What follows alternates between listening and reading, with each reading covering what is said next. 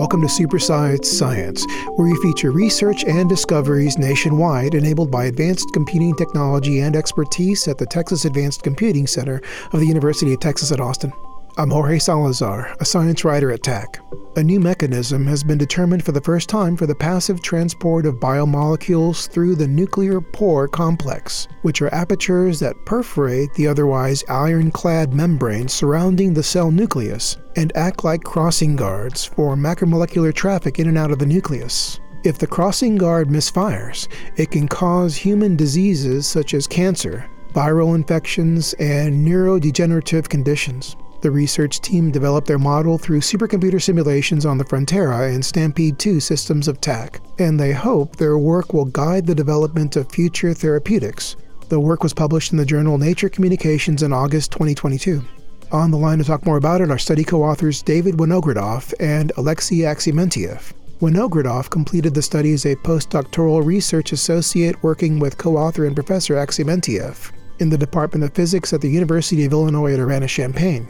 He's now a computational polymer chemist with the U.S. Food and Drug Administration. Doctors Winogradoff and Aksimentiev, welcome to Supersized Science. Sure, pleasure. Welcome. Would you speak to the main findings of your study on nuclear pore complexes? And this was published September of 2022 in Nature Communications. So, really, what we focused on was the thermodynamics and timescale of passive transport through the nuclear pore complex and we took really a what I would say is a two pronged approach. Um, the first was to run coarse grain simulations, and from those simulations, those unbiased simulations, we observed rare and and rapid crossing events.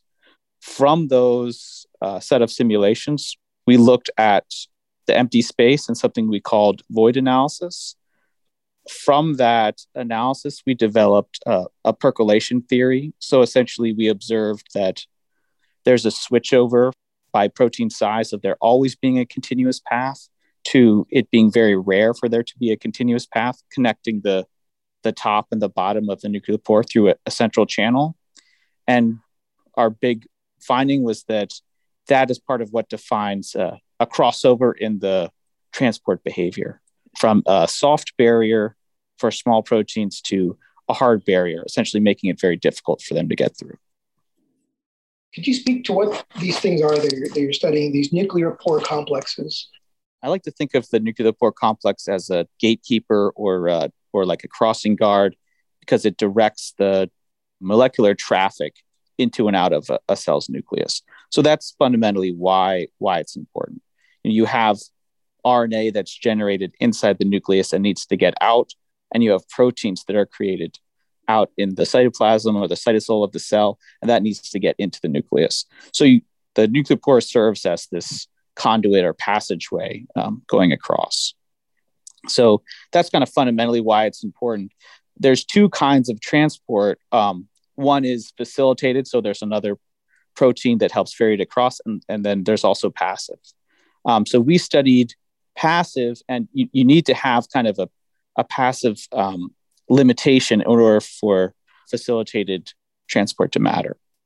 So, what I would say, the I'm trying to think of a good way to describe what we mean by the soft versus the the um, hard barrier. So, by by soft barrier, what we mean is essentially that it scales like the the size or the mass of the protein to a power or it's, it still is, is proportional to the, the, the protein size or mass. Um, once it gets to reaches a certain size, then it goes like an exponential to that mass. So essentially, the it becomes much steeper. If you think of the time that it takes, uh, most likely for the protein to get across, jumps up dramatically uh, once you reach that hard barrier.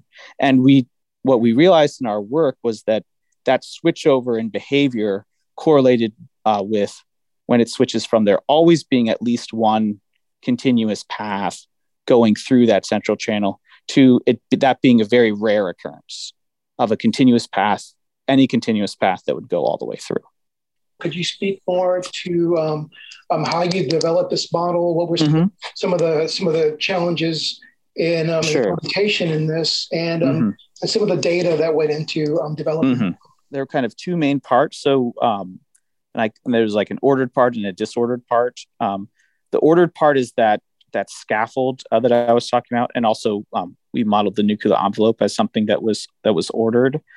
We were informed by experimental measurements and experimental models. So part of it was from a cryo-EM structure. Um, that was actually how we got the the outline of the nuclear envelope.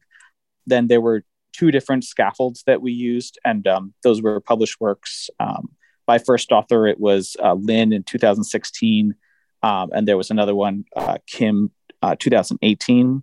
That first one was um, what's called a composite structure. There were details of uh, thermos- thermophilic yeast that were mapped onto uh, a human cryo-EM structure, and then the Kim 2018 one that was that was all yeast, and that was developed using something called uh, integrative modeling. So it was informed by not just structures, but also experimental measurements. But in general, so we, so that was the sort of the ordered part or the structured part. And then we still had to model um, the disordered part. They're called uh, nucleoporins or FG nu- nucleoporins.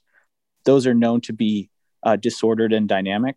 Um, and we captured those with a coarse grain model that had been developed uh, in another lab uh, in the Onck laboratory. Dr. Aksimentiev, did you want to jump in here and maybe um, and maybe uh, just talk about uh, the use of the coarse grain model? I know we've spoken to you in the past a lot about um, all atom um, molecular dynamics. So um, would you like to maybe speak to this choice? Yeah, sure. Uh, we are in general interested in increasing realism of our simulations. And uh, that, of course, requires bigger and bigger computers, better and better codes but also the model uh, themselves, you know, they have to be refined. Now, the nuclear pore complex is probably one of, no, it is the largest nanopore that we've studied. Uh, you know, we've spoken previously a lot on using nanopores for DNA, maybe protein sequencing. Now, this is on the other side of the spectrum. Those are really uh, big in terms of molecular dimensions pores. They are 50 nanometers across, and um, and they uh, require appropriate modeling methods and tools. So we are pursuing what I call a multi-resolution strategy to modeling those systems, where we describe the system at several resolutions at the same time. Now, the paper that we just published uh, uh, in Nature Communication describes our first uh, study where we use the coarse grain model to look at passive transport. But it's only the first study of many. In fact, we are working also on the all atom model of the same system to which will provide greater resolution uh, in terms of uh, spatial dimensions uh, at the cost of, uh, of providing a limited time scale. So with the coarse grain model, we are able to see spontaneous transport of proteins through this fluctuating mesh of, of, of, filaments. And that is something that would be very, very difficult to probe using all atom approaches. Now, um, the model itself uh, is, in a way, a separate accomplishment. So, in building the model, so David combined several models that were already out there. Like there was a coarse grain model specifically developed by Onck Laboratory in, in Netherlands to study uh, the central mesh of the of the nuclear pore. Uh, but uh, to that, David had to add custom models of the lipid bilayer and uh, also the scaffold. So that itself, I think, is a is an important step forward towards more realistic uh, models of large uh, biological uh, systems. So I also like to uh, highlight the fact that uh, we not only did the the modeling, right, and looked at what happens, so to say, but we rationalized uh, the model um, by um, in terms of in terms of mathematical theory, right? And that's where the second author of the man on the man, on the on the paper, Han-Yi, Chou. That, that's basically what his contribution. Um, that was a highly non-trivial part because no one has done anything like that before, right? So we had this uh, uh, a mess of conformations. Like it's like uh, what's a good yeah uh, seven thousand yeah. so it was it was really like a, yeah a meshwork in a way uh, that is dynamic.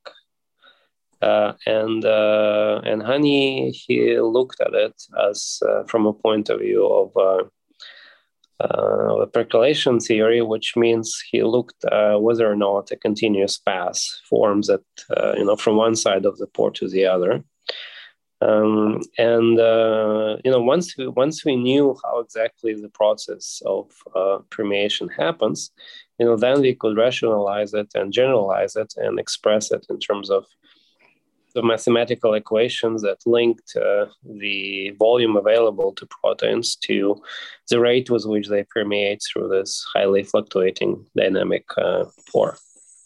Did you speak to um, the uh, computational resources that you used uh, sure. Yeah, I can speak to that. Um, so really, we used the we used the GPU nodes on Frontera um, and also uh, uh, Stampede two um, to run simulations, and we so the software we used was uh, something that's developed in in the Aksimentiev lab uh, called ARBD. That's Atomic Resolution Brownian Dynamics. Um, I would say the main uh, what what really helped and having those Frontera and Stampede two resources available was we were able to do a large range of sizes of proteins and for each for each size uh, it was something like 13 proteins we were able to run multiple replicas under different conditions. I think it kind of spoke to the robustness of our results. So you know we have uh, we were able to have multiple replicas and also to do uh, more than we did more than one confinement volume.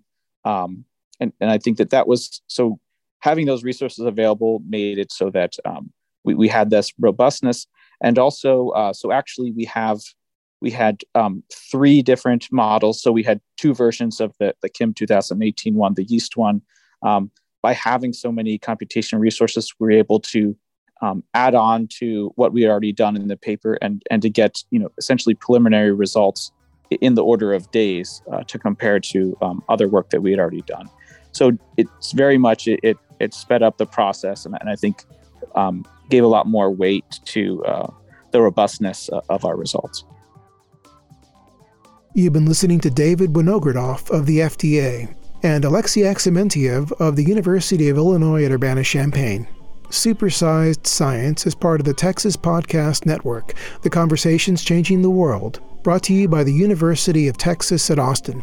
The opinions expressed in this podcast represent the views of the host, not of the University of Texas at Austin. For the Texas Advanced Computing Center, I'm Jorge Salazar.